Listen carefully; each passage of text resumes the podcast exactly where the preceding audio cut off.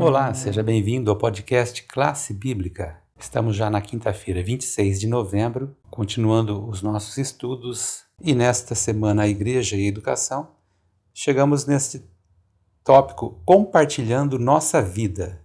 E é a quinta questão da semana. O que Paulo disse em 1 Tessalonicenses 2, de 6 a 8, e como podemos e devemos refletir essa mensagem em nossas escolas e igrejas Luciano, o que, que você tem a dizer sobre esse ponto hoje um pouco mais específico? Olá, Jaziel. Olá, você, querido amigo, querida amiga que nos acompanha diariamente aqui no podcast Classe Bíblica, o estudo diário da Palavra de Deus. É sempre uma satisfação poder contar com a sua presença. Muitíssimo obrigado pela audiência e obrigado pela participação aqui conosco. Chegamos à quinta-feira, 26 de novembro. Hoje, mais um dia de estudo nós vamos falar sobre o compartilhamento da nossa vida e como que isso pode ser um reflexo para nós cristãos. E chegamos a uma mensagem transmitida pelo apóstolo Paulo. Essa mensagem foi transmitida, assim como Jazel acabou de falar, aí na primeira carta aos Tessalonicenses, capítulo 2, os versículos 6, 7 e 8. E aí agora a gente vai refletir sobre essa mensagem e aí tentar trazer aos nossos dias e ver qual é o reflexo para as escolas e para as igrejas e como que isso pode nos ajudar. Muito bem, Paulo fez, ele fez uma advertência e deixou um aviso aos Tessalonicenses, dizendo que dizendo o seguinte, né, que nós não devemos fazer as coisas buscando elogios humanos e que devemos andar em uma segunda milha. Isso é bem interessante porque aí a gente começa a entender que a questão da reciprocidade ela não é algo que a gente pode cobrar das pessoas. A reciprocidade ela precisa ser algo espontâneo. E se caso ela não aconteça, a gente consegue entender que nós fizemos a nossa parte. A gente precisa entender que a gente está fazendo aquilo que Jesus Cristo faria. Então a gente precisa sempre se perguntar, né, o que Jesus que Jesus Cristo ele faria no meu lugar. Certo? Compartilhando também não só o evangelho, mas a nossa vida. E aí, como o tema da lição de hoje, de quinta-feira, está falando a respeito disso, é como se nós tivéssemos, tivéssemos buscando ser o mais próximo do que Jesus Cristo foi, como se nós estivéssemos buscando ser o espelho de Jesus Cristo. E lógico, isso é uma construção que vai passando dia após dia, é, com crescimento, muita oração, jejum e dedicação ao estudo da palavra de Deus, a gente consegue atingir um patamar mais elevado. E aí nós somos chamados a nos envolver na igreja e na escola, doando o nosso tempo às pessoas. Isso vai ocorrer, logicamente, com alguns dos nossos dons espirituais, com coisas que nós temos mais facilidades para fazer, seja na área de canto, seja em alguma atividade específica em que nós temos um pouco mais de afinidade. Então, tudo isso é uma grande ajuda. E a gente precisa utilizar desses pontos para que o evangelho de Cristo ele chegue às outras pessoas, as pessoas que ainda não o conhecem, as pessoas que já o conheceram, mas que não tiveram uma experiência que pudesse os levar a tomar uma grande decisão né, na vida.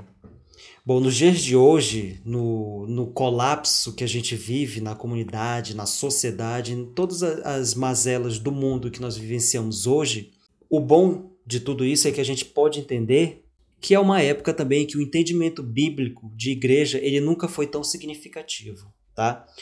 Se nós pegarmos ali uma passagem que está lá no Evangelho de Mateus, capítulo 18, versículo 20, ela diz o seguinte, ó, onde estiverem dois ou três reunidos em meu nome, no caso Jesus Cristo, ali estou no meio deles. Olha só que interessante.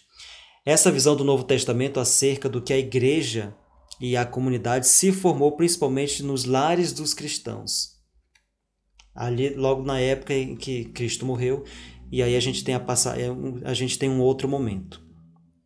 Bom a comunidade foi muito importante né? As pessoas se reuniam em pequenos grupos por, é, o principal objetivo ali era fazer as orações os cânticos a celebração da ceia de Deus é, e aprender um pouco mais sobre a palavra de Jesus Cristo sobre os seus ensinamentos as pessoas que estavam ali objetivando a aprender um pouco mais sobre o ministério de Jesus Cristo, sobre o que ele deixou como legado. É, e esses grupos de adoração eles também se tornaram as primeiras escolas da igreja. uma vez que nesses lugares os nossos membros eles eram apresentados à Bíblia e a essa nova vida em Cristo.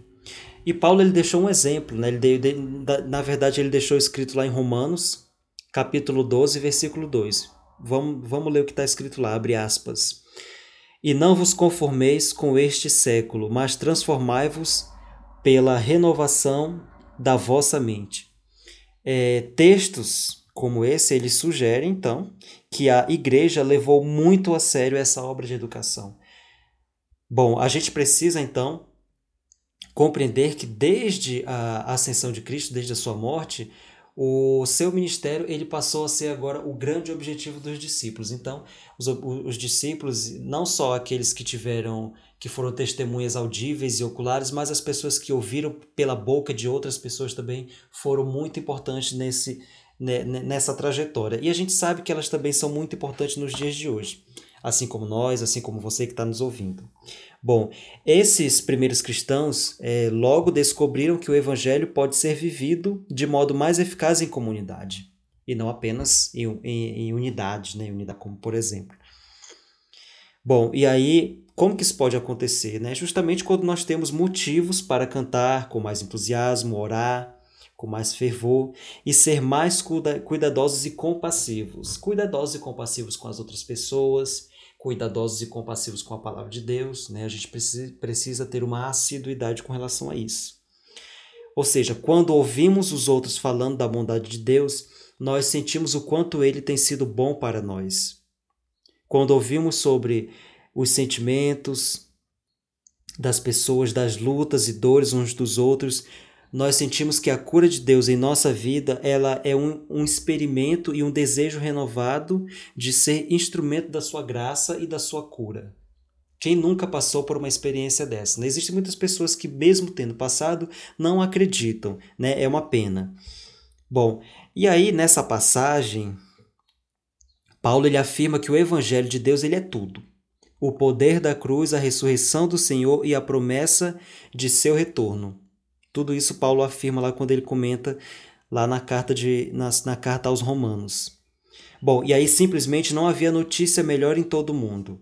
E Paulo passou a vida dedicado ao desafio de compartilhar a história de Jesus com a maior integridade e comprometimento. Olha só a, a vida que Paulo optou a percorrer logo que ele conheceu o poder de Jesus Cristo na sua vida, o poder do Espírito Santo muito interessante. Né? Isso deixa um exemplo muito legal para a gente, porque a gente precisa também levar tudo isso em consideração. Nós somos instrumentos muito fortes na mão, nas mãos de Deus e, por intermédio do conhecimento da, das Escrituras Sagradas, das nossas experiências, nós também podemos chegar ao coração das outras pessoas. É isso que Jesus Cristo espera de nós, de nós cristãos.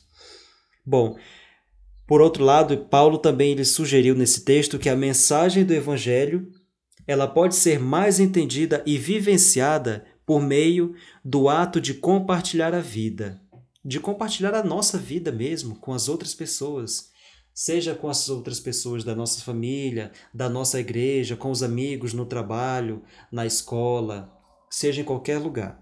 E aí ele deixa mais uma advertência, né, que nós nunca devemos nos esquecer de que as pessoas observam atentamente para ver se nossa vida ilustra a mensagem de graça encontrada na Bíblia Sagrada.